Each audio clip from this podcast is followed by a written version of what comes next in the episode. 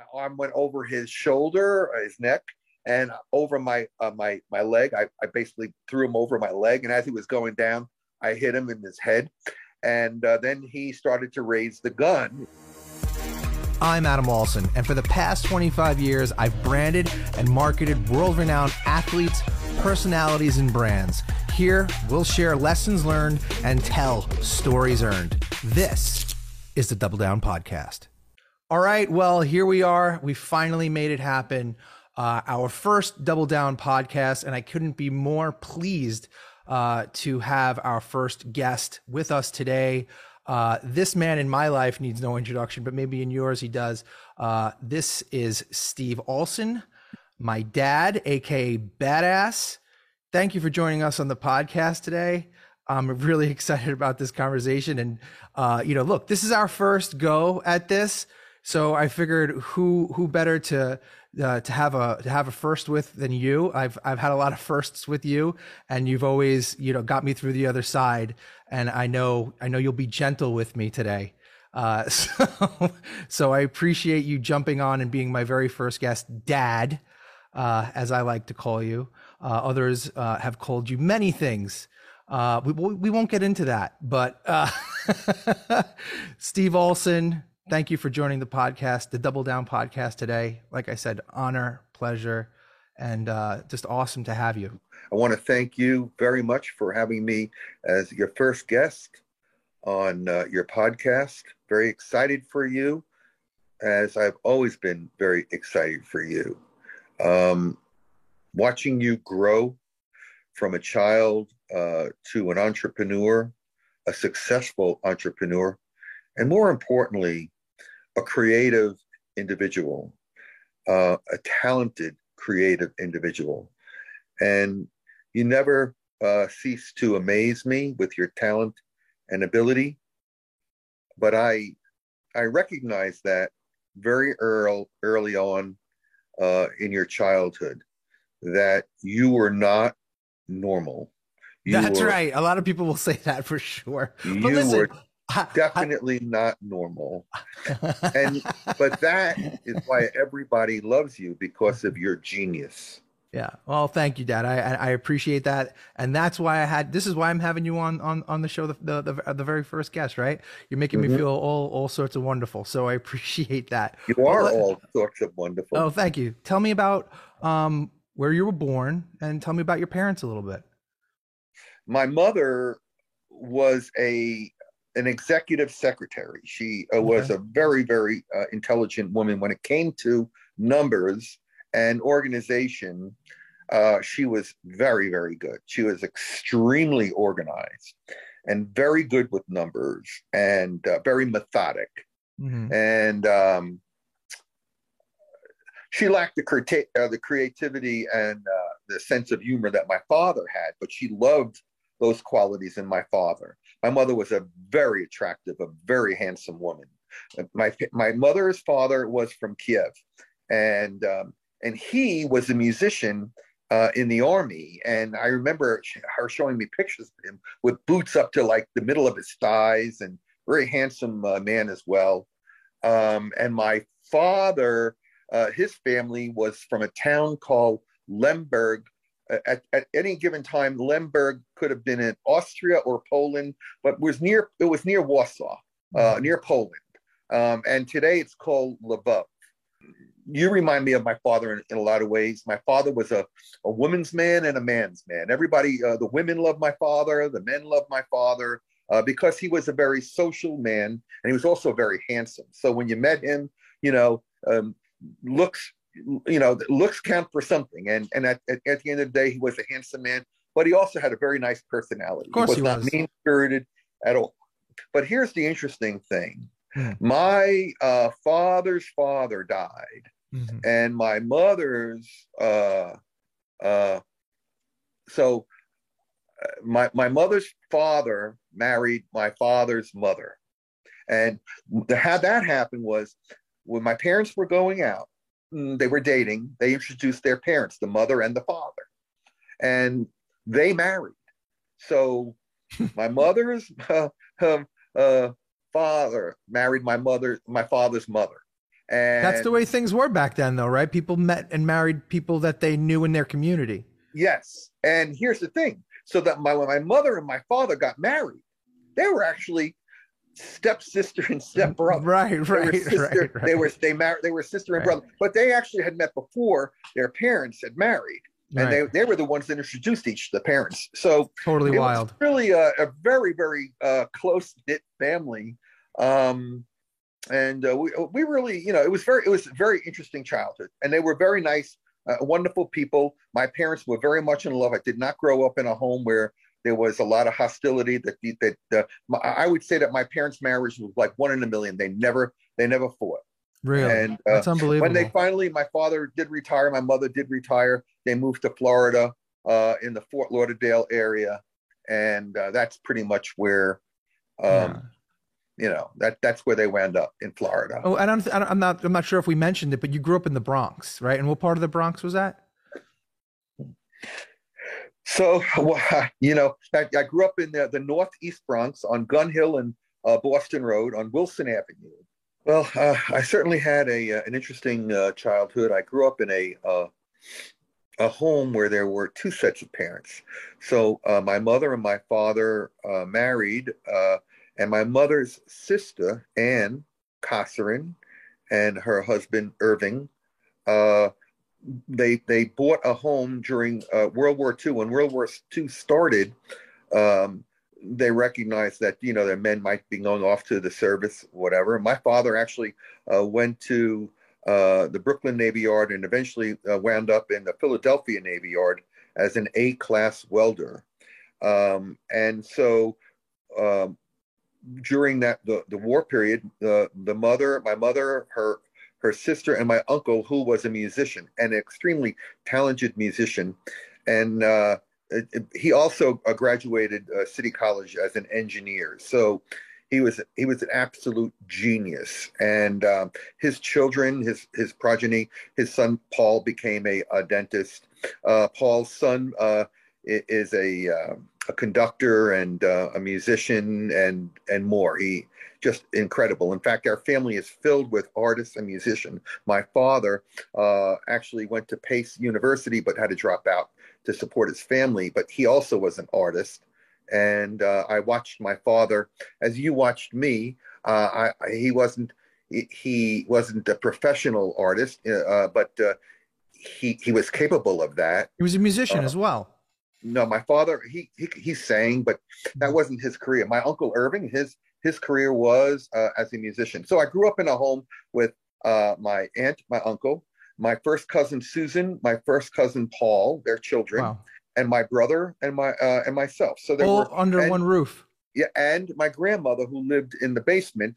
She had an apartment in the basement, so um, it was quite. Uh, well, it was always a busy home, but it was busy with mu- with music and art, and uh, because my my family were very social people, um, they, there was always people at my home. There was always an interaction going on, always a conversation going on, always singing, always music. My uncle played the piano uh, and the accordion. Uh, my brother played the clarinet. My next door neighbor played the flute and the clarinet. And my father sang, and my my my my first cousin Susan sang. My cousin Paul played the the piano. So there was always music and art in, in my Constant home. jam sessions over at the Alson. home. Yeah, uh, and and and and always people. Uh, My house was overrun with neighbors and relatives always coming over and my father had a wonderful sense of humor and was a storyteller and loved to tell jokes and i can remember being at the top of the stairs with my pajamas on when i was supposed to be in bed and they'd be entertaining uh, neighbors or relatives and my father would be telling jokes. The the reality is that um, uh, I, I I really kind of learned mm, to to be a little bit of an entertainer because there was a lot of entertaining going on, and so by just by a byproduct of of uh, growing up in that home uh, was to be uh, an entertainer one way or another to make people laugh and and smile, um, music, uh, art, and um, creativity. of course, all artists and musicians are creative individuals. So I grew up in that kind of environment. It's it's fascinating to me that all those people, uh, you know, grew up in, in that house together. It's like a, a you you were raised by a village.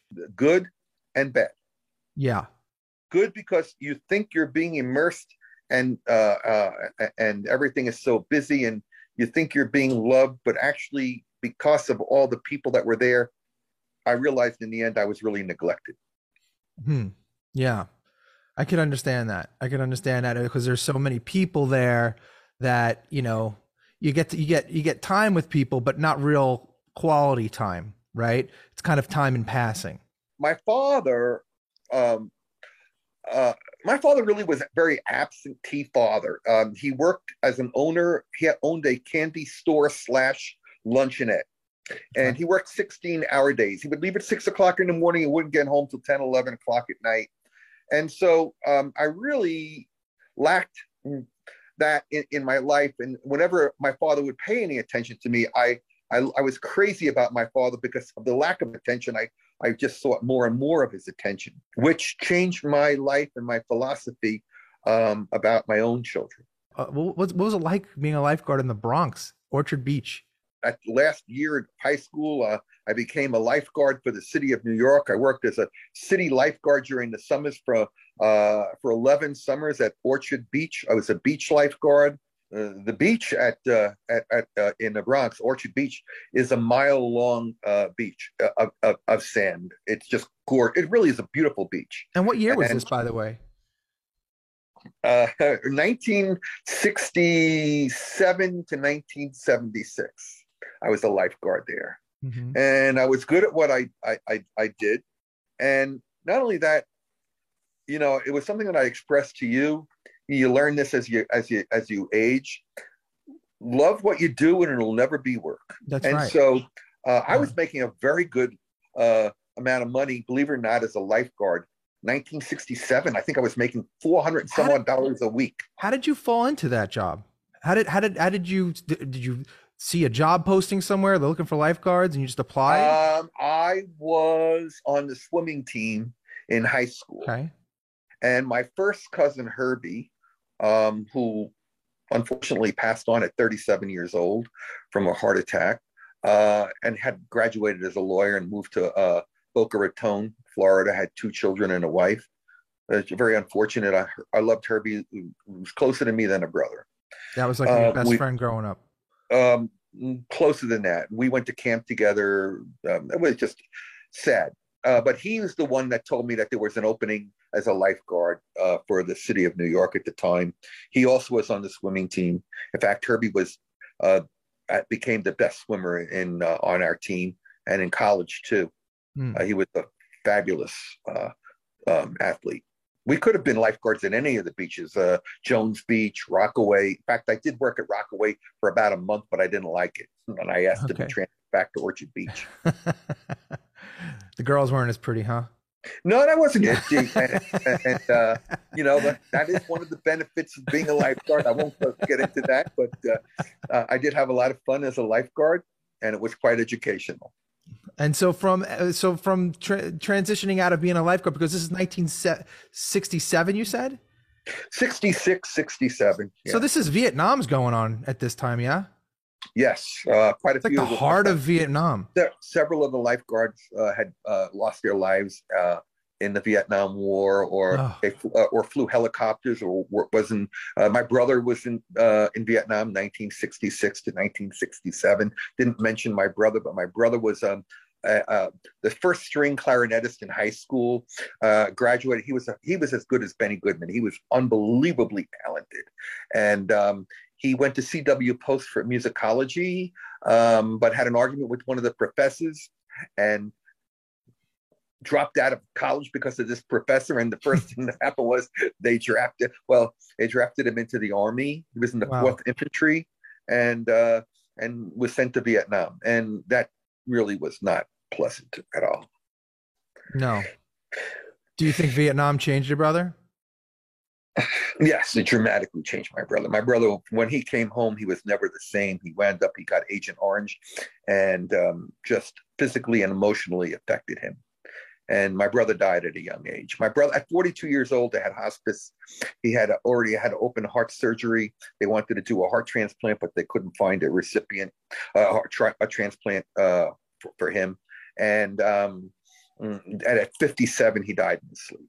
But um, he he lived 15 years more than they had anticipated. They had hospice at his home when he was 42 years old. So he lived to 57. Um, he left uh, three children, two two daughters and a, a son, and um, thank God they're all they're all healthy and well. Beautiful, yeah, beautiful. He left a he left a beautiful legacy behind, and uh, Harry Alson was was a great man and a hero, right? Uh, yes, uh huh, one hundred percent. Unbelievable. Let's let's let's uh, let's figure out what what's the next move uh, from being a lifeguard. Where where where do you go from there? So uh, graduated college, uh, uh, got a job uh, because uh, my cousin Herbie's wife, uh, Stephanie, was working at Bronx State Psychiatric Hospital as a teacher. Um, I got a job there, teaching for three years as a special ed teacher, right. working with emotionally disturbed children but I wasn't making enough money. Right. I was so, driving a milk truck three nights a week. Wait, hold on a 2nd uh-huh. So you're because you're you're saying all these amazing things, like you've lived so many lives. So I want to I want to dissect kind of like where you were at and these lessons that you may have learned along the way. Uh, I know you're excited to get through uh, a, a, lot of these things, but uh, to me, I have a lot of questions. Um, and, and, and, and I'm sure people that are watching this may have questions too. But, you know, for me, uh you know there there's there's just so there's just so much happening here. You've lived a very full life. Um so you went on from being a lifeguard to being a special education teacher. And how many years did you do that? Three. Three years. So that's that's that's quite a stint. Um when when you took when you took that job um you must have met and worked with some really interesting children um, what what what lessons did you learn while while working there? So the reason I became a special ed teacher was because I, I was learning disabled myself when I was younger. So never looked at, at a child um, as just learning disabled. Uh, I looked at a child as, as to, to real to see uh, realize their full potential, right? Mm-hmm. And so uh, with I, I, remember with one child, I uh, well, with more than one child, but with one child in particular, um, I used art as a form of behavior modification because these were emotionally disturbed children, mm. and so you you know you wanted to find something that you could connect uh, with them on, on, yeah, absolutely, and um, and and and and this kid had a phenomenal growth, and you know, uh, as an educator, um, what you really are trying to do is you're really trying to help a child to attain whatever they are capable of attaining. You know, it's never uh, judgmental. It's never saying, you know, oh, they have to be this or they have to be that, because that's the wrong approach. Bottom line, what I learned from that is um, the value of a good education. Mm-hmm. Probably. The value of a, when I say the value of a good education, it really means the quality of the education that the, that the instructor mm. is giving the child, the input. Right. And, and and I think I think what's, you know, something that I've learned is everybody learns in a different way. Right. Uh, not mm-hmm. everybody is, you know, here's a book and, you know, read that book and retain all this information. That was never me. That mm-hmm. was never me. Um, I need I need to learn in a more entertaining way. I won't I won't retain something that I'm like, oh, I'm snoozing off here. I need I need a creative input um, you know, I, I, and, I'm sure working with, with you know learning disabled uh, people uh, or kids, as you mentioned, uh, with this one kid that you worked with with art, that was a creative and fun way for this child to, to learn. And it's interesting that you kind of keyed in on, okay, this is what this is what really you know piques this child's interest. And I, I would imagine it t- took tremendous patience uh, with a lot of these children because you know eh, they're frustrated with you know you know wanting to learn or you know maybe not even wanting to be there um, so you, you have to figure out hey how do you get the kid to, to kind of you know you know endure this and, and be and be present Um, but also you have to unlock the combination of well, what also is going to you know key in uh, for this child, right? Absolutely, one hundred percent. Mm-hmm.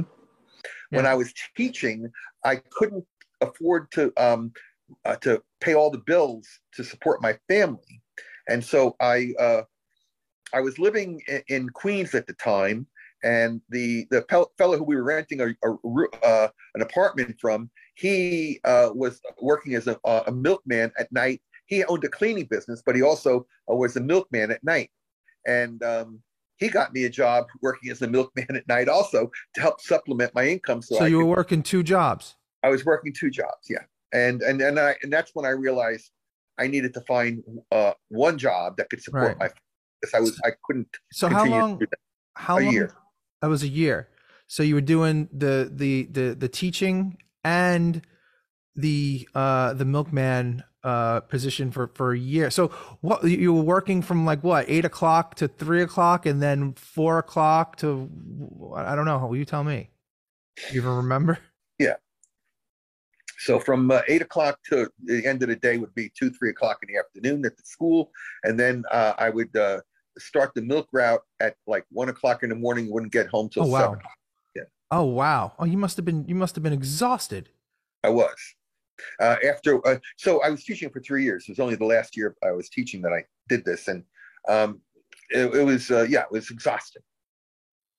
And so uh, then I moved into uh, that's when I got the job working for a paper company. Now I called uh, my brother was a printer, and he told me that the paper salesman made a lot or a really good living, and I should try to get into that business. And when mm. I I called a few of the places, they all told me that it would require two to three years of schooling in the paper industry. And I was like, well, what could be so difficult about learning paper? Well, they explained to me there's printing paper, there's wrapping paper, there's newspaper, there's uh, uh, board paper, all kinds of paper, you know? And um, so I said, well, if you hire me, I'll learn what I need to learn on my own and, and be out in a year to sell, you know? And I finally found one company uh, that that hired me, and um, is that new? Actually, I actually I actually created and patented. A, I didn't patent the box. I actually created a a sample box that uh, the corrugated company that I was having design it. Uh, they actually stole the idea, and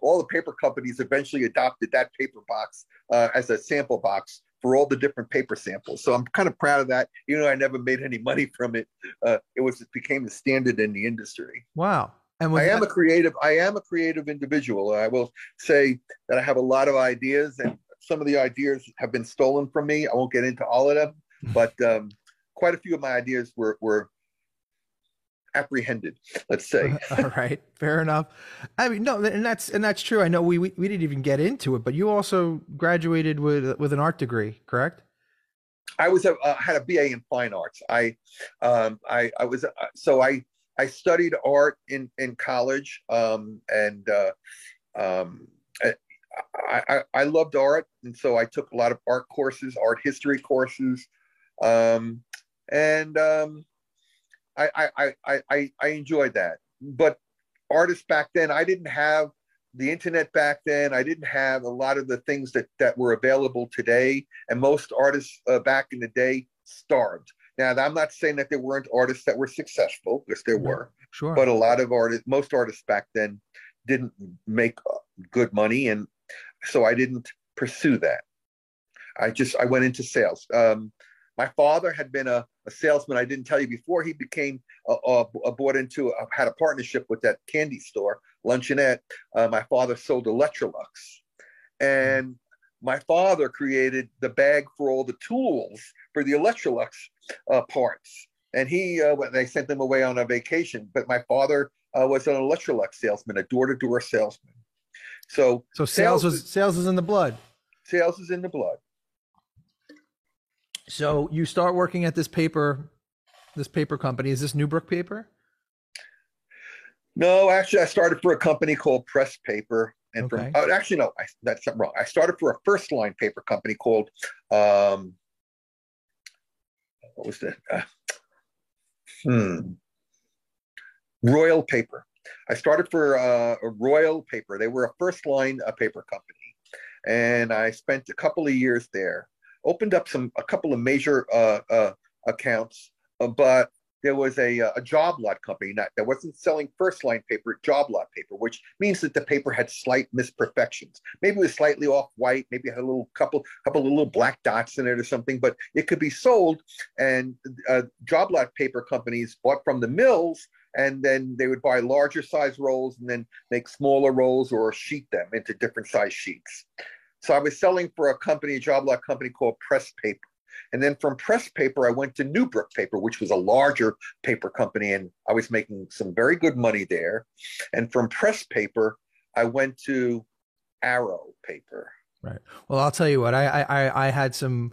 I remember very fondly going into this into Manhattan. We call it the city. Growing up in New York, uh, going into Manhattan with you, uh, pr- quite regularly, uh, to go hang out at Newbrook Paper, which was where was that? It was in uh, on Bleecker Street. It was on Bleecker uh, Street, right? Yeah. Bleecker, Bleecker, and and uh, and uh, and, and Houston. Yeah. Uh huh. Yeah. Yeah. Shout out Larry Diamond, right? Yeah, Larry Diamond birthday was uh, March 27th. I forget the year, but uh, I remember his birthday is March 27th. He was an absolute genius. Uh, he was my mentor when it came to sales. He was and a really kind guy. He was very kind you would never know that this man was a multi multi he owned 32 bleecker street the building 32 bleecker. Now that building alone was worth 30 40 million i mean it was an incredibly uh, he was a wealthy wealthy man. And uh, when i was becoming one of the, his little rocket ships that you know skyrocket that you just i'm like a missile that took off i was really successful. Mm-hmm. and he said to me one day when i walked in there gloating and all full of myself and he said steve Never make yourself more important than you really are. It stuck with me for life. Never make yourself more important than you really are. Meaning, you know, you can have it all. Be modest. Don't don't bloat, um, because that, you know, when you get like that, it sets you up for failure, really. Because, mm-hmm. you know, you, I can do no wrong. Who can do no wrong? Everybody can do wrong. Mm-hmm and uh, never never never become so so important that you lose sight of what really is important. That's really great advice. You didn't have any experience in sales did that intimidate you jumping into a sales position or you were just full of piss and vinegar and like i got this too dumb to fail? You know uh, there, there's something to be said for that. Uh, and I'll, I'll address that. But give me a moment to get there. Okay. Um, so personality wise, um, I've always been an extrovert. I've always been a very social person. I've always liked conversation. Sales can be learned, but it can never be taught. And what I mean by that, there are certain people who have an innate ability. Um, so very important. Have a lot of knowledge about your product so you can speak to your product. Also, you have to have a bit of a sense of humor uh, to keep them entertained.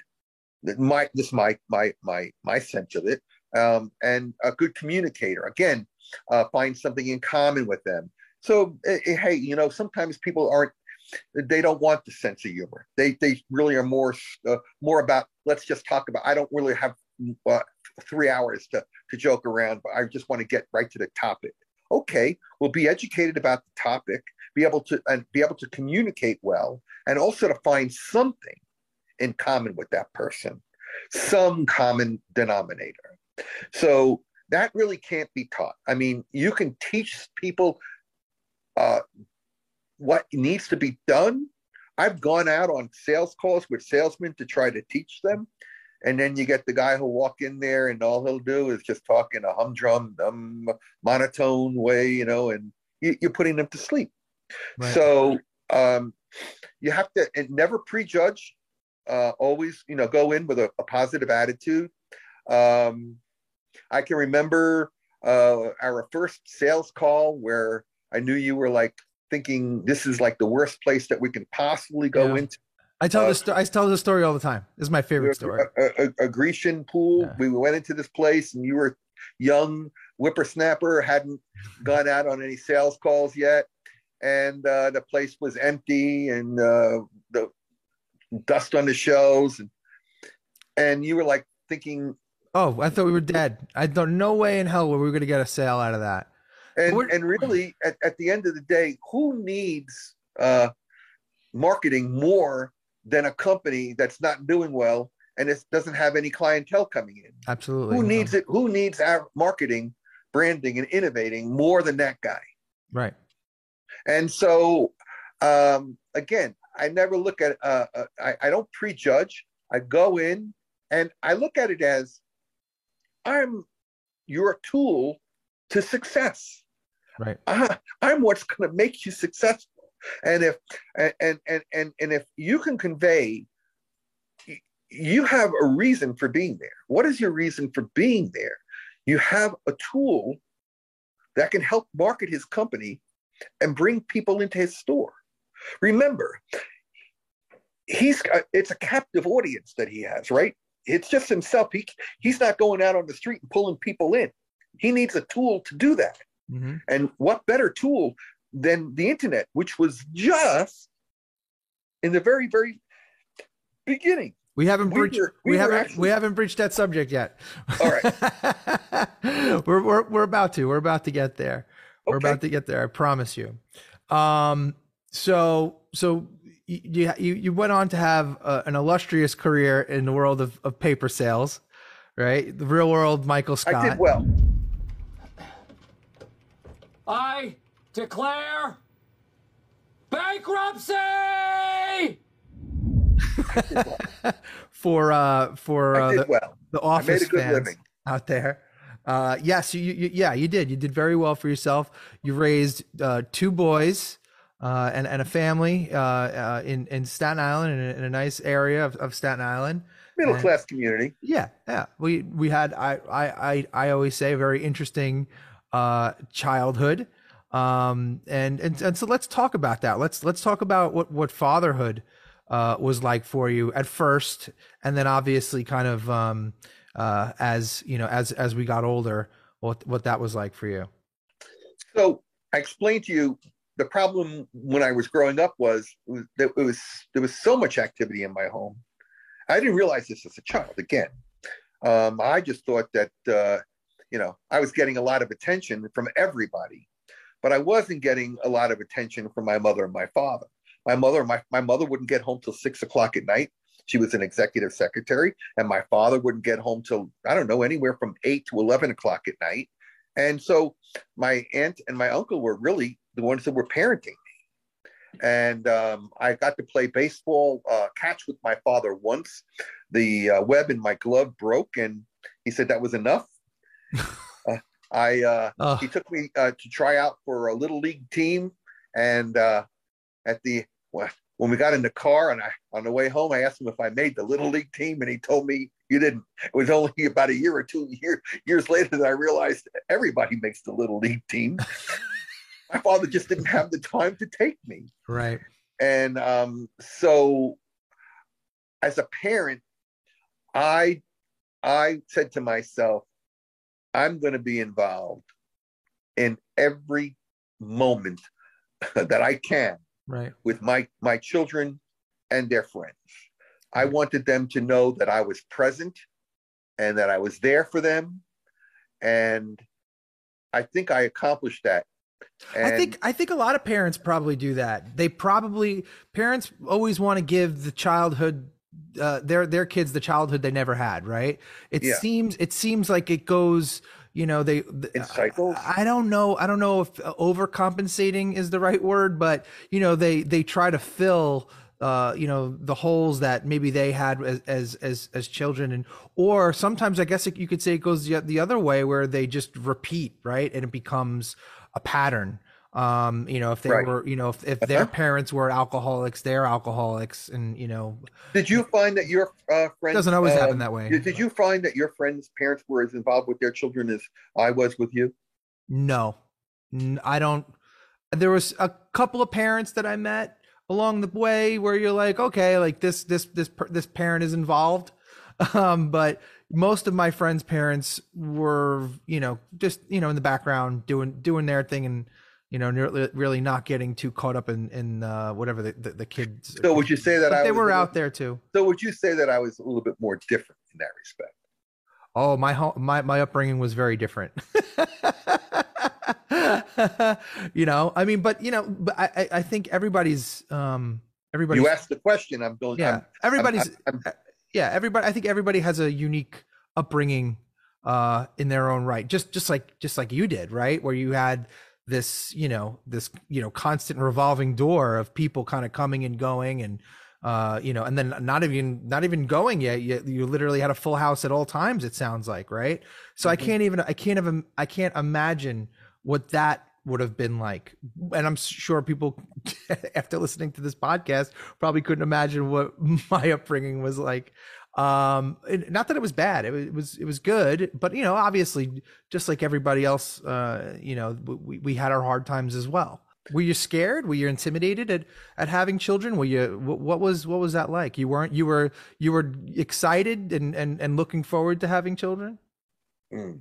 It is scary having a child uh, because you have the responsibility of raising them properly, um, emotionally, um, and uh, financially, right? Physically, emotionally, right. financially, uh, to raise a child uh, correctly, properly. Right. So it, it is challenging. I um, so there were times when uh, I was fearful of having a, a child. Um, I you were four, uh, four years from from your your brother, and I really was putting off having another child because I was fearful. Uh, but once the child arrived, financially you know, fearful, or yeah, I was, uh, you know, financially, you know, um, uh, it, it, it's it's yeah, it's challenging, and uh, but I accepted the challenge, and uh, I wanted to have another child, and and eventually that's what happened. So you know, being being an educator at one point in your life, uh, and then you had two boys uh, that you know, I wouldn't say we were probably at that extreme end, but we had our educational challenges, right? Where you know, both both of us were you know we we just weren't students. Uh, and I, I, don't think that means we weren't intelligent. We just it just wasn't for us. Um, how did how did you handle that internally? So you know, um, when you have children, you realize they're not the same, right? Um, I love you and your brother the same. If I ever had to choose between the two of you, I I couldn't do it. I'd give up my life doing that. But uh, that being said, you and your brother are very different, and at the same time, you're alike. Um, so you're both um, you both have very good communicative skills, verbal skills, wonderful vocabulary, um, ability to communicate well with people. Very good, and that's that that is a tool that can make you successful in life regardless of your education. When it comes to schooling, of course, uh, in today's world, most people want to have uh, a good education. But Elon Musk uh, brought this to uh, the fore when he was had a conversation with one of the interviews I, I, I listened, and he said he doesn't really look at degrees. He just wants somebody that's uh, book learned. He could be an he could be an engineer just from the book learning without a degree. Just come in. If you're uh, if you have the qualifications of an engineer or whatever, uh, but not the literal degree itself, uh, he'll still hire you. There's no need even to have a college degree oh, okay. at all, uh, or even high school. The, um, I mean, if somebody graduated from a great university, that may be an indi- that may be an indication that they will be capable of great things, but mm-hmm. it's not necessarily the case. Um, you know, if you look at, um, say, people like uh, Bill Gates or Larry Ellison, Steve Jobs, these guys didn't graduate from college. But if you had a chance to hire them, of course, that would be a good idea. Yeah, um, and so my mindset uh, before Elon Musk uh, said that, I had already come to that realization that uh, you and your brother were not going to wind up going to college. You uh, were self motivated. You would read on your own and learn on your own. And of course, I would always offer my guidance because I was an educator. And I always would stay in touch with you and compliment you. You loved you loved that. You loved to be complimented. You hated when I critiqued you, but the, the critique part really is what you know now that you're uh, in business and you get somebody that tells you that they want you to edit something or change something mm-hmm. uh, isn't that a critique they yeah want- absolutely yeah i mean look here's the thing every cre- there's not a creative person on mm-hmm. the planet that doesn't get a little irked by a critique i mean there are literally memes about you know, you know, a client asking make the logo bigger or whatever, whatever the case may be. Um, but yeah, when when when a creative lays down his tracks, it, it pains them to to have to point those tracks in another direction because those tracks have been laid in their mind, right? It's the way right, the right. artist perceives the way something should be. Now, the thing about art is uh, uh, it's subjective, right? That's the word I was looking for. It's subjective, uh, especially when it comes to to work for hire in a creative field. When you're working on a campaign, or you're working on a website, or an ad, or a commercial, everybody's going to have their, you know, their opinion on how something should look. And and as a creative, especially a young creative, and you've not been exposed uh, to much critiquing in the beginning, oh, it's so painful to hear somebody say to you, uh, you know, I think we need a little more color here. We're gonna it's like, no, like this is the way I kind of saw it in my head. And now you're coming along and you're you're you're you're uh, influencing the artistic integrity that I've already uh, you know kind of came to a conclusion on. Um, and so that a, a young creative that's so hard to take it's so hard to take. Um, but with that being said, um, as you get older in this industry and as you get more of it, you start to understand that you can't you can't be attached uh, to pieces anymore. Because, uh, like I said, a, a true creative, uh, an artist that does the art for the art of it and not for a paycheck uh, per se, um, you know, they will they won't compromise their artistic integrity. And most artists have that mindset, right? Especially when you start off and you're young and you don't you don't have to worry about paying the bills. Uh, but once you figure out it's a business, um, the critique, uh, the pain of the critique falls away quickly, and the attachment to whatever it is that you've created isn't as strong. Do you have a, a, a, an attachment? Absolutely. Every one of any anything I produce is I consider like a, child of mine. Right? It came. It was birthed in my in my mind, and um, I uh, I I love all of my children.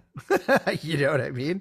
But you know, sure uh, I do you know but uh it, it becomes it becomes a, a, lot less painful when you understand you know it, it becomes one of these it is what it is situations and you you the, the critiques that we get uh, on a regular basis uh you know with with double down uh i wouldn't say critiques but requests. I like to call them requests. Uh where they say hey we want to move this here. We want to use another image. Clients are always going to have their input. That's why they pay you right? They're they're entitled to that opinion. Um, uh, so yeah, it, it, it is it is for for true artists, people that like I said that are not doing it for the paycheck. They won't they won't you know compromise their artistic vision, and and that's completely understandable.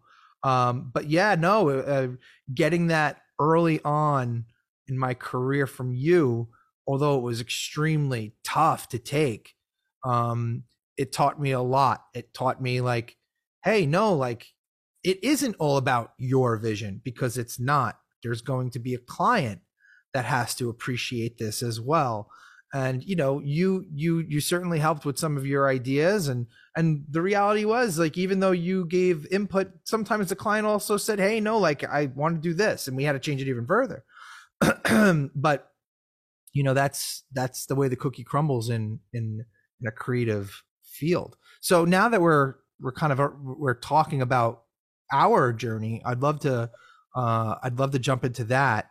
Um, so you know, and and we alluded to kind of me having the educational struggles, uh, uh or you know, or assist. uh, the educational struggles is is not the right way of putting it because the the educational struggles of of the public schooling system, I should say, right? Because that's where I really struggled. I never really struggled in educating myself, right, and and and learning what I needed to learn. Uh, I just struggled getting through the public school system because it was just so mundane.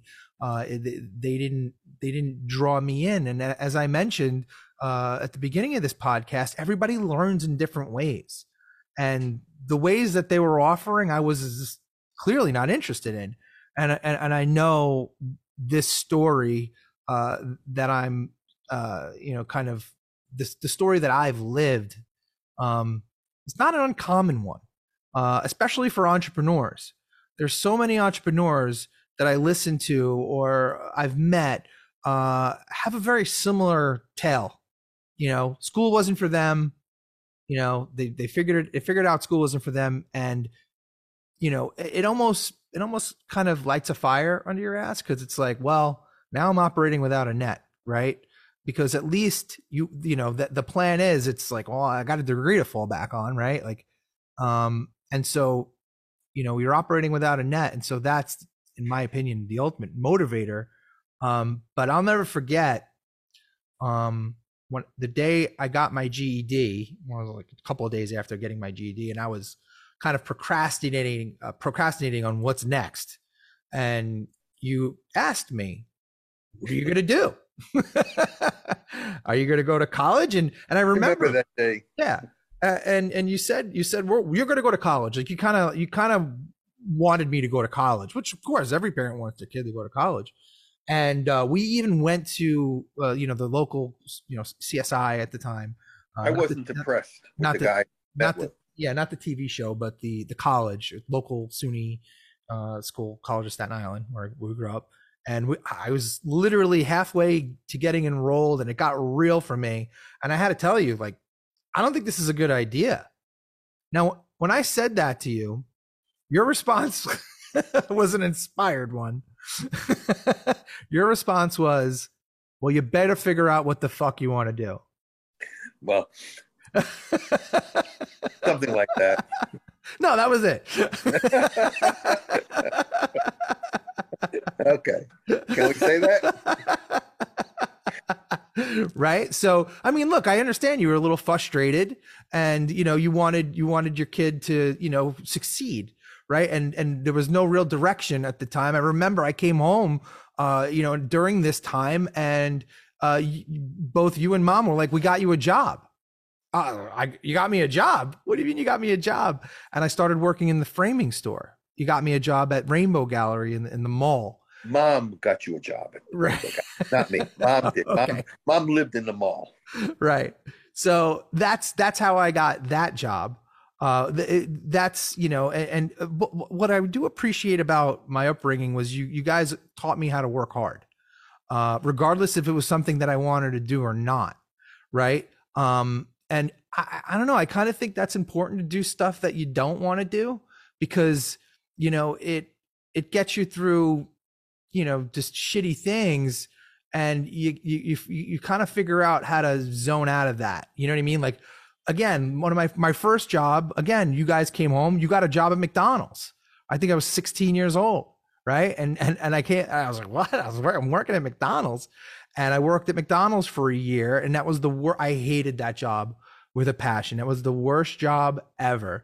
Uh, and and ever, ever after I left that job, I never ate McDonald's again. So I'm so emotionally scarred from working at McDonald's. But again, it taught me to to get out of bed, get to get to work, work hard. Although you're you're literally flipping burgers, you got to go through the fires. And and and and and it's I know it sounds ridiculous to to compare go working at McDonald's to going through fire, but for hard me, steel, hardened steel is forged in a fire. Right. Exactly. Right. So you know, um, you know, but you know, again, it it taught me work ethic. Right. It was something.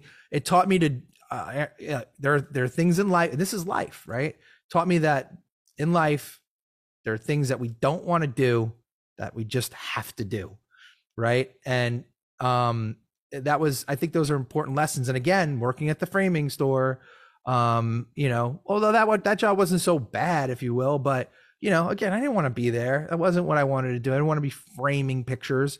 Again, I loved art. I loved working with art. It was great to work with all that art. Um, but yeah, I didn't want to be framing. Uh, I didn't want to be framing uh, people's, you know, art and you know stuff like that. Um, but again, it taught me the value of working hard, and uh, you know, uh, taking that forward. Um, in my free time, I started noodling on the computer and teaching myself how to develop websites. And this is in 1997. You know, as you mentioned, the dawn of the internet.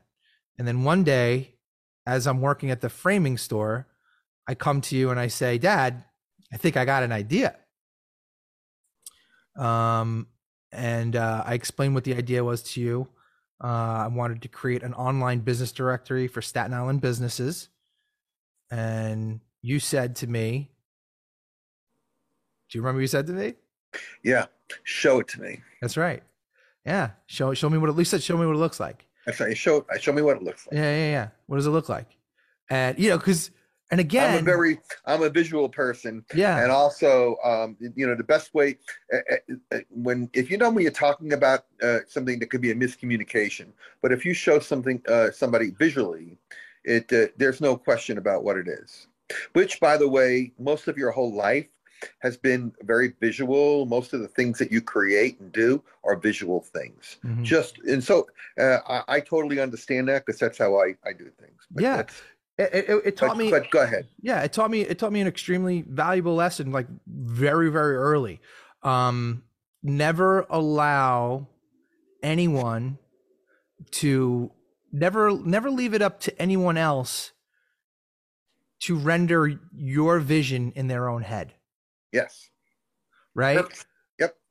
Right? Um because when you do that they'll see it a very different way. When you explain something to somebody they may get a general sense of what you're talking about um or they may get the completely wrong impression of what you're thinking. But either way it's a risk. And if you if you explain something to them without showing it to them, you're running a risk of them just completely missing the mark of what you're trying to uh, explain. So it's always better to literally put whatever your ideas are literally in black and white or in full color whatever whatever however you convey that in a creative way uh, to make them understand exactly what that vision. I mean, that's the very reason why we have mock-ups and you know maquettes and all that. These that's it's very intentional, and I think a lot of people don't understand that. I mean, a lot of um, a lot of entrepreneurs that come to me, um, they always come to me. Oh, I got an idea. I have an idea. I have an idea. And and and that's wonderful. Ideas are great, and I always love hearing an idea. But don't tell me an idea. Show me your idea Exactly. Um, I knew that this would sell the moment you showed it to me. So it was 1997, and and this is once again early days of the internet. Um, you know, I, I believe it was, you know, the dot com boom was starting to happen. Um, it hadn't happened yet. It was no, but it was on its way. It was on yeah. its way. It was it was, it was a buzz. We were, buzz. We, yeah, we were we were pre pre-boom. we, yeah, yeah, uh, we were we were right on the cusp of it because the the, the dot com bubble burst in 2000. So you said uh, after I showed it to you, we're gonna right. we're gonna we're gonna try to sell this thing, mm-hmm. which to me was petrifying. Mm-hmm. That was um, a very very scary uh, proposition. And that's why I asked you. You know, you went from being a lifeguard to a teacher to a milkman and you jumped right into sales and that didn't scare you for me i was a bur- I, I flipped burgers i installed air conditionings as a kid uh, i uh, i worked at a framing store uh, you know so that was my professional experience uh, i mean obviously you know, 17 years 17 years old. Yeah 17 years old. That was my you know professional experience up until you know us deciding to jump into a venture my very first venture. Um, right. and then you say we're going to go sell this thing and i'm like sell? Like what do you mean sell? Uh, I had no experience with that. I mean, obviously, you at that particular time were a very well seasoned salesperson. And a businessman. Yeah. Remember, part of my, my me as a salesman was I never really considered myself a salesman. I Mhm. considered myself a businessman first. I did have my own paper company at one time too. I did we didn't discuss that, but I also owned a paper brokerage company called Paper Trade. If I you remember, remember, it well. Yeah, of course I remember. So, um, so I, I did run my own business. I so I consider myself always a businessman first. So with me, it, it, it was always if I'm going to do something, how is the best way to monetize that, right? But you have to love what you do. If you don't love what you do, find something that you do love. Just otherwise, it's always going to be tedious and long and arduous and most likely not very rewarding. Right. Uh, better to love what you do, and it, it's always significantly better. Even if you're not making huge money, it's still rewarding emotionally, right? Mhm. So, uh, love what you do. Have a passion. And I remember one morning you woke me up. I think it was a Saturday or Sunday morning, and you you knocked on my door and you were like, "You ready to go?" I'm like, "Go? Where are we going? Get in the car. We're gonna go sell." And your idea was we're gonna go stomp the pavement. We're gonna go door to door. We're gonna we're gonna we're gonna do this old school. I mean, we went. Well, there, Door there was there, door. there, there, there was a very, very important uh, reason that I did it that way. I mean, that's And, the uh, hardest. so, so understand, understand. You already mentioned that when you uh, some of the lessons that you've learned from the education that you learned in our business with with me was that um, show me, Mhm. show me it. Mhm. I want to see it. Yeah. So when imagine now when you're on the phone with somebody, remember this is pre uh, internet boom. People really didn't even could really have an idea of really what the internet was capable of, or have even an idea of really what it was about. So how are you going to make a phone call uh, from the yellow pages, which is what we're going to replace, and try to explain to people a, a visual something that's visual? Right. Not going to happen. You had to go. You had to have it on a, a disc at the time or a floppy at the time, and and literally show them, show them, get in front of them, and close the deal. Yeah. And so, um, so what I did was, I took the idea, the conceptual idea, and we went out and we showed them Right. what it was, and that's why it sold because it was a very good idea, uh, way of branding, marketing, and innovating. I mean, and if you really think about it, the approach that we went with, I mean, I, I'll never forget. Um, I mean, cold calling door to door, it's the hardest kind of sell sell you could ever attempt. I mean, we just solicited businesses, which is, you know, whenever you walk up to a a business, a local business, or any business, you typically see a sign that says no soliciting. Um, so we literally just were like, whatever, knocked on doors and walked in and said, So you you have to remember, we were calling on the local a local merchant. We Yeah. weren't calling on a large conglomerate business. So uh, we were calling on a local merchant. Now we could have called on larger. We could have called on. We could have called on larger. We could have called on printers, pr- printing companies, and things of we that did, nature. we did. I'm just saying, yeah, but but we could have called on bigger Yeah. companies too, and we did. But the thing is that the thing of it is, um, that's when really um, a salesmanship comes into play. Being a good salesman, uh, we were, you know, it's really funny. You know, you're 17 years old, you had no sales experience. But I used to bring you into uh, Manhattan when I was a salesman in the paper company Mhm. uh, why I wanted you to see me communicate, hear me on the phone, hear me selling, and you learned a lot. Even if you weren't a salesman at that time, you were listening and you have good listening skills, good communicative skills. And so when we went around, here's the thing that I realized A, failure was and is not an option. Failure is not an option. Why? You're my son. I'm an educator. I know you're a very intelligent uh, person. I know you're a genius at what you do. You've already shown me uh, uh, the concept. The concept was a great concept. I realized that we could turn this into an advertising company and make it really, really big.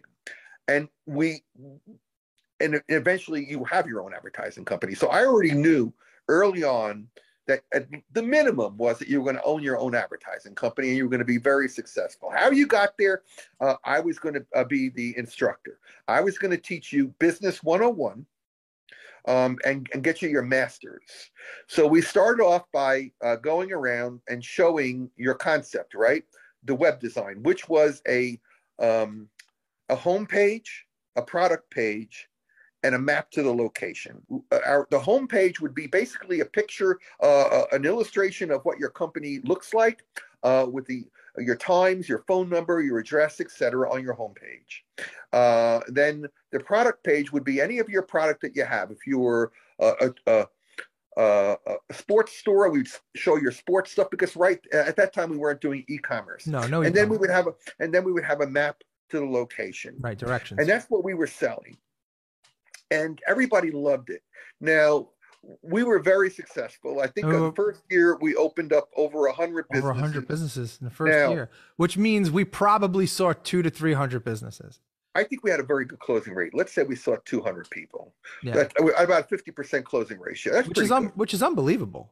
That's yeah. unbelievable, especially in the day that. Do you remember the rejections that we got? Do you remember yeah. what, the, what some of the rejections were? Yeah. What, what, Go what ahead. Some... No, you you you tell me. Uh, my favorite one, which I tell people to this day, uh, and your rebuttal was was great. I remember your rebuttal. Um, there, uh, one we heard very often was, "My customers aren't on the internet." which is just which is just funny to think like now in 2021 my customers aren't on could you imagine my customers aren't everybody's on the internet right now right? So um, your rebuttal was great. Your rebuttal was well they're going to be. And don't you want to be there when you when they get there?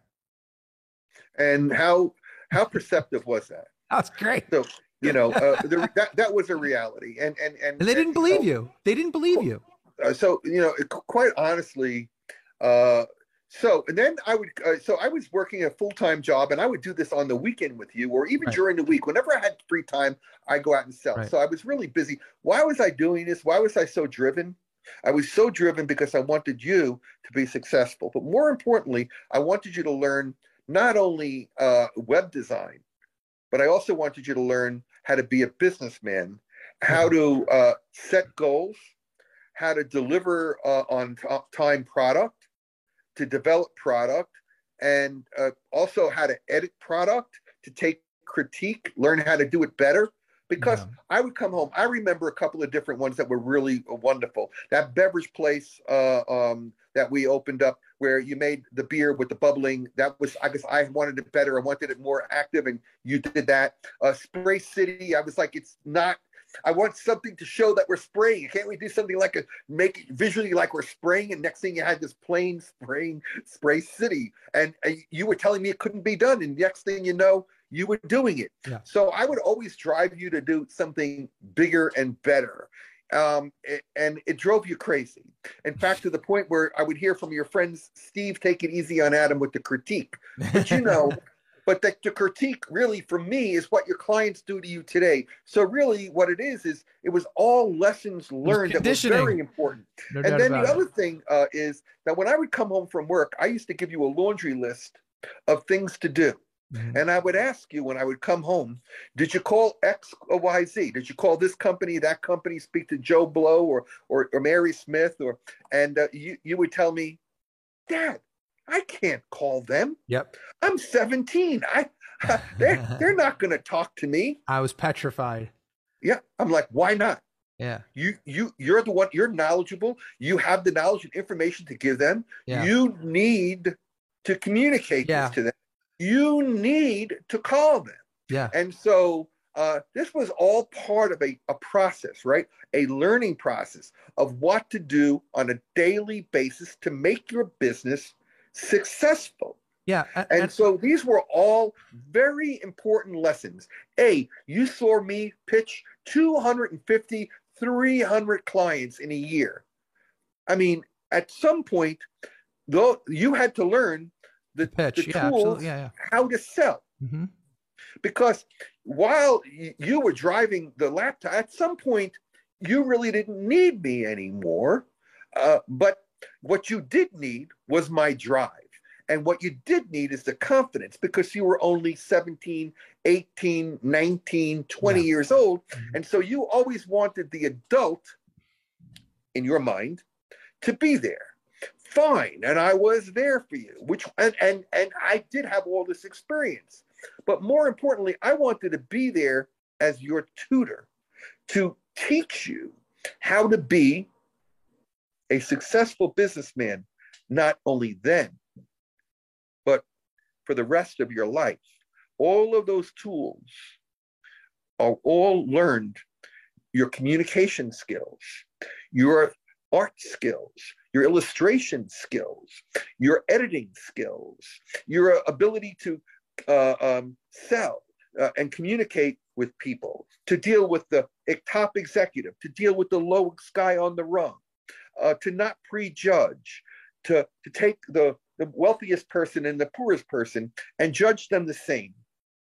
And to do a quality job every time, the best that you can do, but have a passion for your job, to love what you did, to love what you do. And to this day, these are all the wonderful qualities that you have, in addition to your creative genius, which, you know, and, you know, and, and I still uh, love when you call me and ask me what my opinion is of something because uh, I have yet to ever tire of being an educator, communicating with you, and critiquing you. Um, Yeah. I have a passion for that because, um, and and, and I'm always throwing ideas at you. I just threw one at you recently, which I'm not going to divulge, but which I believe I, I believe can be a real uh, wonderful moneymaker for you. But at, at the end of the day, um, creativity, uh, passion, love, education, all the the, the tools uh, for a successful businessman, which you are. Yeah, and and and you know, I, I, I could I have a very strong argument for the fact that you know the communication and the um you know the the the communicating and and sales and and the business aspect uh uh, of of things that I learned and all the things that I learned early on uh has you know become even more important as as I get older um, where I'm not designing as much as I was when I was younger, right? Um, you know, uh, I, I kind of came up, um, you know, through the system, if you will, of uh, of working at other agencies and being a creative lead, uh, you know, and being more um, more on the design side of things. And now, as my career has matured, I'm more on the business side of things, and uh, I enjoy both equally uh, as much. They're both tremendous amount of, of fun to me. And to me, when I was younger, and especially at, at, at the age, the ripe age of 17, when I first got started, I couldn't imagine the business side of things being as fun as the creative. You've you've moved to the point where you're in a position now where you hire people to uh, help you with web design or other kinds of design. You're still you're still using your audibility and still doing critiquing and editing. I'm sure that when people Sure. submit designs to you, sometimes you say, maybe you could do it this way or that way. I'm So now you're constantly more- doing that. Yeah. Now you're more, and now you can understand where I was with you. hmm Oh yeah, absolutely. I'm constantly giving input. Um, but you know what? You know what's also important, especially when you're working creative with working with creative. It's it's important the way the input is conveyed, right? Uh, you have to give it in a very, um I wouldn't say with kid gloves, but you certainly have to, you know, uh, give it in, in in the way that you know it's empathetic to the designer or the developer or whoever whoever you may be working with, uh, because you know at, at a certain point, no one wants to to work with a person that they feel is talking down to them. They want to feel Right. like it's a level playing field. This gets back to my earlier comment about wanting my children to be just like me. You, you, I- you have to communicate to them. I don't want you to be just like me. If you were just like me, I wouldn't need you. I really want you, I want new ideas, uh, more creativity. I'm willing to delegate. But if I have criticism of it, if I want to critique you, that doesn't mean I still appreciate everything that you're doing because I like all of this new stuff. Mm-hmm. Uh, I want you to be whoever you are because whoever you are is going to make me better, make my company better. That's right. That's so, why I hired you. Yep. So, I mean, fast forward a, a, a couple of years later, we had hundreds of businesses on the platform. We, we we did some really amazing things, and we we even sold through to some companies and clients that we weren't even sure that we could open. I mean, like you mentioned, working with corporate, and we did. We we brought corporate restaurants on board. Corporate. We businesses. even went to was it Marvel Comics or was it uh, uh, what was it? Oh, geez, Louise, uh, I can't remember the name. Harris Publications. If you don't know that you can't, you try right? I mean, in other words, it's when people always tell you, well, you can't go after this or you can't do that because you're just, you're not there. You're not, you know, you don't have the ability. You know what? If you don't try, you'll never know. And so I'm always, uh, I, I never got, I, I, I went, I always went to companies that people tell me you could never, ever sell them. Right. Never. They're just beyond your scope. You know what? It wasn't beyond my scope. It was beyond their scope. Right. Never let people dictate to you or or judge you. You be your own judge and you be your own success. Don't let people tell you that you can or can't. I can assure you that if you want something bad enough, you can. That's right. You know, there's a great quote. Uh, I forgot whose quote it is. I'm probably going to screw it up. But the quote goes, whether you think you can whether you think you can't, you're right. Absolutely. And that's 100% true. You know, always remain positive, um, and you can. Love what you do, and you'll always be good at it. You never, you don't set a clock on your day, do you? You don't have a clock that says five o'clock, it's the end of my day. The nine to five worker. You've never been a nine to five. Even when we when we had uh, Staten Island now, I can remember you working all night to the morning. I mean, there was no clock with you. You would work round the clock uh, and and and tires tirelessly. It amazed me, uh, you know, how hard you would work. But after three years is when our business started to come to a close because you were burning out. Oh yeah. And and, and um, I remember at that point we were at a point where uh, I wanted to advertise, get billboards, go to newspapers, and really start advertising because we could have really blown this business up huge. And I and I understood it was beyond your scope, and I was never going to make you do what you didn't want to do. Yeah. This was the part that I had to understand as an educator. As a partner, I, w- I was I upset. Yes, I was upset because I knew that this really could have gone wherever it had to go. But I also knew that I gave you the tools that you will be a success for the rest of your life. No matter what you did at, from that point on, I knew you were going to be successful. So I didn't have a problem uh, closing the business because I was already making a lot of money. I didn't need this.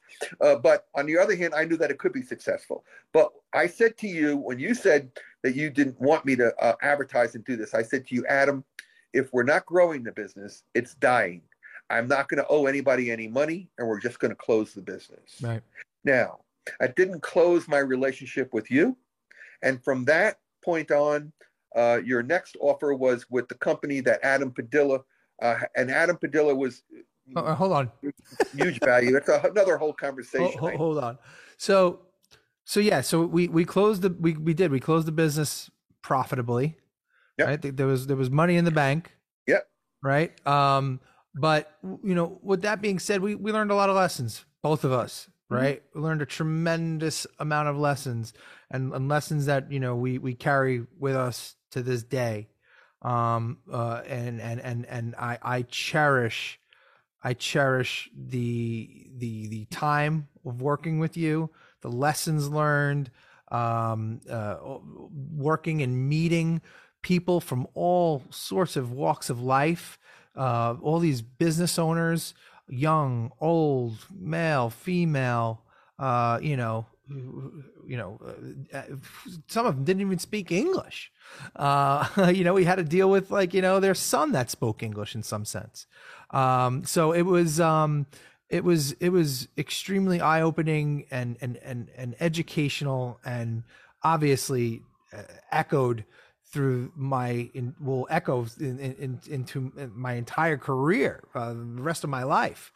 Um, it was it was mo- a time in, in my life that I look back with fond memories, um, and and like I said, I cherish forever. And it set me on a course. It did. It absolutely set me on a course. I knew, I knew day that day when we walked into that pool supply store, and I was, I walked in defeated, but I walked out victorious, and that that set the stage it was it was well. You were. I have to tell you, um, you were my best student ever, um, and I I loved uh, teaching you, working with you, and I love even more importantly uh, the amount of success that you've had, and all the people that you've helped uh, along the way, because you have not only accomplished a lot for yourself in your own business but you've also helped an enormous amount of people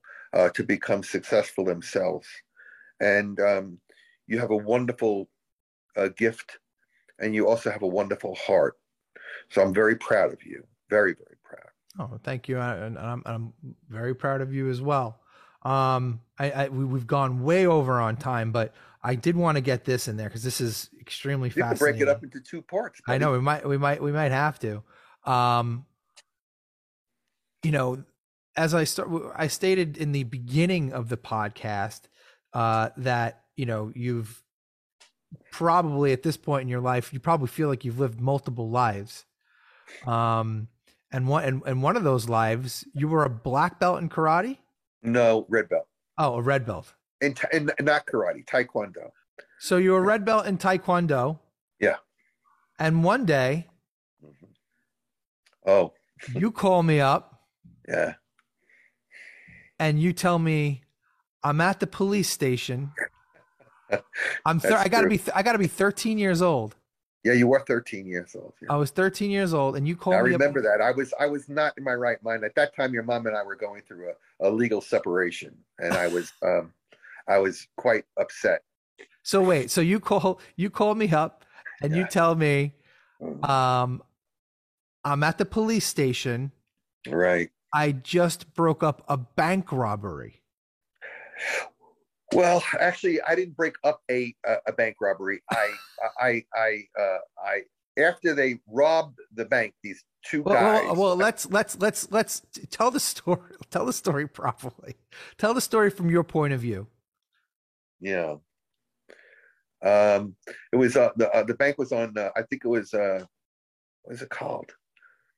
I forget the name of the bank, but anyways, on a Broadway in Prince Street, um, and um, I was online. There was about four people ahead of me, and there was this uh, Asian fella uh, who had worked at a deli, and I guess for the last two weeks he was bringing in a bag full of money every day, and and these uh, two guys had been, uh, you know, checking him out uh, for the last two weeks, I guess, and they knew that he had a bag full of money, and they walked into the bank. I'm online, and this guy's probably five feet tall. I'm only five eight, and these both of these guys are about six feet tall. And one guy pulls out a Glock automatic, big Glock automatic, cocks cocks the gun uh, alongside my head because he was pointing at that Asian guy and said, "Give me the bag, MF, you know, a mother, whatever." And he, they, the other guy grabs grabs the bag and they take the money and they walk run out. They walk out.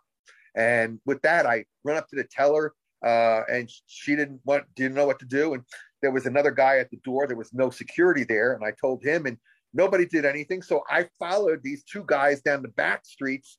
Uh, all the way down to Canal Street, where there was a subway station, and they both go down these stairs, and I follow them down the stairs. But the gate, you know, they have a revolving gate, in, uh, mm-hmm. uh, like the door size revolving gate, right. and it was locked. Now they passed by me. They didn't realize I was the same guy uh, from the bank. And as they're going up there, I only knew it was one guy with the uh, with the gun, and it was in his uh, waistband in the back, you know, his back uh, belt. And uh, the other guy was ahead of him.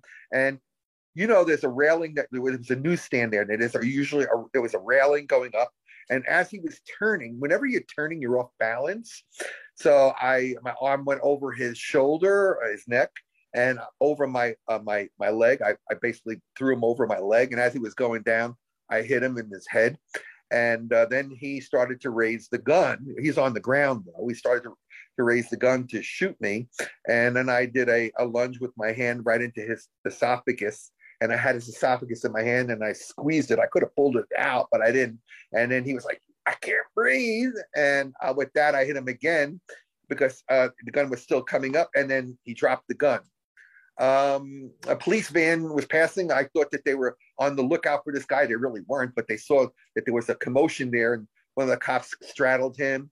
Uh, they got the gun off the floor. He had dropped the gun. And the other guy ran, but they got him. The bag was underneath one of the cars, with the money.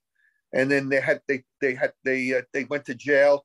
And when I went to jail, they asked me to testify against this guy. Uh, he was all bloody in his face um, and, and uh, they told me that the gun had been uh, cocked and loaded and that it had high burst bullets. High burst bullets are the ones that penetrate um, bulletproof vests. So they, they said, You're very lucky uh, that you didn't get shot. And I guess I was. So tell them I'm uh, not lucky. I'm a red belt in Taekwondo. Well, I hadn't really been working out then. So at, at that point, um, um, they asked me to testify in Supreme Court against these two guys. So, uh, long story short, one guy I think got five to ten, another guy got ten to fifteen years. They probably got off with good behavior. Um, and um, I, I, testified in Supreme Court against these guys. And uh, but th- that day, I did call you from uh, the police station and told you that I was there because I had uh, broken up a an armed uh, uh, bank robbery. But I didn't do it in the bank. I actually, you know, I, I got them, you know, about eight 10 blocks from where the robbery was. Mm-hmm. Uh, when I tell people this story, people look at me like I'm crazy. Nobody. What about the one on the Belt Parkway where I pulled a guy out of a burning truck? Okay, oh, do you want to tell that story? No, not really. But I'm just saying. In other words, I'm trained. I'm I think trained. You just remember, did. I think you just remember. I was a lifeguard for the city of New York. I'm trained to react to a, a situation. I mean, that's an extreme reaction I mean, that was certain. That was that was imminent danger. I mean, a man with a a loaded and cocked gun. I was uh, I was very distraught at the time. I I um, you know something had been happening in my uh, in my private life, and I needed to take it out on somebody. It just you were, you were looking. That, you were looking for a fight. No, I was wasn't looking for a fight, but if one came along, I certainly wasn't going to walk. And then also, there, I believe there was another time when a plane crashed into the water at, at the beach, right? You were there. Yeah. Yeah. You can tell a story. I mean, I was very young. You tell it. Okay. Uh, you know, uh, one of those, uh, like those, those planes that uh, have like wings and just basically a, a motor and a, a, prop in the front. It's like a like light plane, like a kite plane, like a yeah, kite. Yeah, yeah, yeah. And and um, and uh, um, think it was a Point Pleasant. Yeah, it, uh, yeah, it was uh, down around the Belmar area, right? Point Pleasant, uh, Belmar, in that area. And we were at the beach, and the plane was coming in real low, and I and I was like, that plane's going to crash. And sure enough, crashed right into the water. And I uh, I went out there, you know, the plane went down, and I, I dove to save the guy, but I, he was already out. He had gotten out. Uh, so, but I I don't I didn't uh, pull him out, but I, I did. You reached the plane. I did. There. The plane. I did dive down, but he wasn't there. So, but uh, yeah, but I did pull the guy out of a burning. We were on the Belt Parkway. We were going to a party in Long Island uh, from Staten Island, and I said this truck was like you could see was top heavy, and I said this truck is going to go over. And as soon as I said this truck is going to go over, it flipped on its side. Uh, do you remember that? I, I, yeah. Well, I mean, and, I was very young, so yeah, and um, and then it, the, the the cab started to go on fire. Uh, well, there was one guy in it, and it wound up he had a broken leg, so I, I pulled him out. He had a I put him in a fireman's carry. I carried him about 25 yards away. Everybody, uh, all the traffic had stopped. They were all applauding and going, you know, bravo and everything. And the fire engines were coming, but your mom insisted we get yeah, going. That's what I remember. I, I, remember. I remember mom being upset because we were going to be late for the party. Exactly. She didn't care about me being a hero. Like, get in the car and start driving. So I left these two guys because the fire could see the fire uh, engine coming, and uh, we got in the car and we drove away. We were So already I, late. I never was. I was never recognized by the city of New York for that or received any commendation. Uh, but we did make the party. You're just like this superhero that shows up, does a job, and nobody ever knows who you are or otherwise, right? You're, you're, you're, you're. Who is that masked man? That's you. Yeah, that's true. And, even with the one that, with the ones that were arrested in the city at the time, I said I didn't want them to give out my name because I didn't want uh, them to spray my house with bullets. So uh, I was anonymous there as well. Right. Wow. Well, like I You said, know, uh, you know the thing. Even when I was, I would say on average when I was a lifeguard, about sixty people a summer. You'd be surprised. Maybe once or twice somebody said thank you for saving them. you're kidding. but, but you know because they're in a state of shock that they don't think to thank you. You know, so it's a thankless job being a hero. Believe me. No kidding. No kidding. Well, once again, as I mentioned, the many lives of Steve Alson, uh, aka Badass, right? And and I think that name is well earned. So, Dad, as I like to call you, thank you so much for joining me today on my very first podcast. This made it all the more special. I really, really appreciate it. I love you so much. Uh, thank you for everything uh, throughout the years. And, And I would like uh, to give a shout out to. Oh, uh, shout Mi- I would like to give a shout out to Michael, Yeah. uh, to all of Michael's friends, to Willie Gutierrez, uh, you know, just to you know all of Michael's friends, um, and and then to None uh, of my all none the- of my friends. no, and, and and and to all of and to all of your friends, to Alex, uh, to to Pat Murphy who helped you get started with the, your That's right. computer. Um, you know, to all of your friends. Uh, there are so many people, you know, uh, that uh, you know, the Beyond DeLillos, you know, um, uh, uh, so many, so many people, so many friends and relatives. I just want to shout out to everybody and uh, hope we didn't bore the heck out of you. well, that was very kind of you to take your moment in the sun and, and get and give and share it and give uh give shout outs. This is why I love you. And to your mom, because you know your mom is responsible for you and your brother as well. We would I wouldn't be here. She was she was right. she's one half of the equation. So Right. one, once again, uh, I appreciate it. Uh, thanks for you know hanging out for these uh you know for this podcast. You you you've been great. Uh, like I said, you made this podcast this ex, this first podcast extra special. Uh, so thank you once again, and uh, I'm sure I'll talk to you soon. Well, thanks again for having me. I really enjoyed the conversation. I hope I wasn't boring. You were great. You were great. I promise. well, thanks for joining us, guys. And uh, be sure to subscribe if you're not already subscribed. Uh, I look forward to bringing you more great conversations like this one today. Um, thanks again for joining, and uh, we'll see you on the next one. Bye, guys.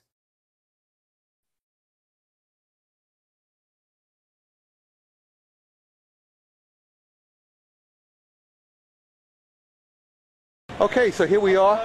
Uh, all the residents that were in, in the house in 3242.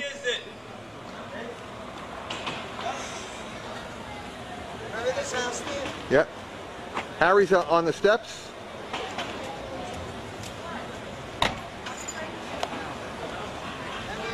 There we are. Here's the people currently in the house. 3242. So this is 3242 Wilson Avenue. Here's where we used to play stoop ball and where we played box ball right over here where Harry is. And and guess who's guess who's right next to 3242 Wilson Avenue? Who is this? Who can this be? Isn't that Blanche Smiles? Blanche is still here, still looking as young as ever. We're actually allowed to go into 3242, my original home. I can't believe I'm actually going in this house. I never ever thought this is my house.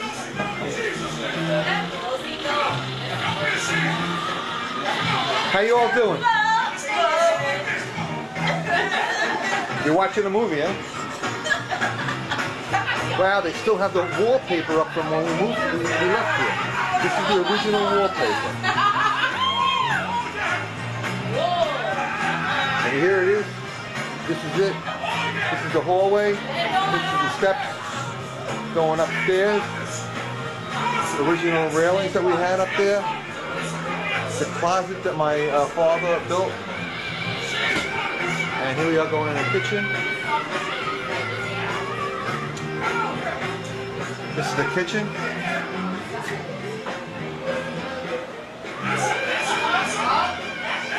The living room, dining room.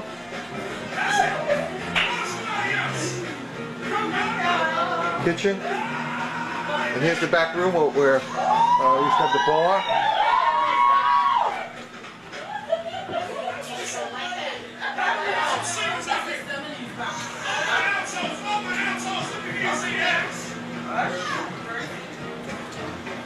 All the altos, all the altos. Wave your hand, I can't see you. All the altos. All the altos. And now we're in the backyard. And this is the backyard. It seems so much bigger when we were kids. I can't believe this.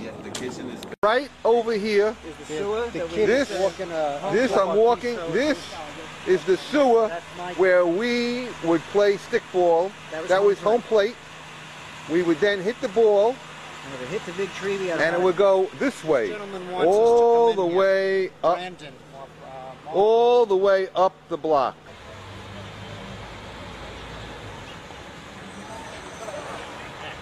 I hit it.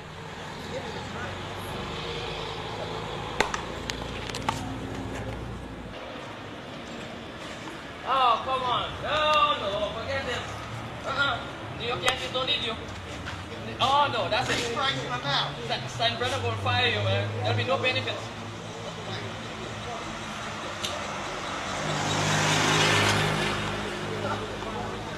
No, listen to me. Listen to me. You're going to need a union, okay? You in the wrong end. Okay.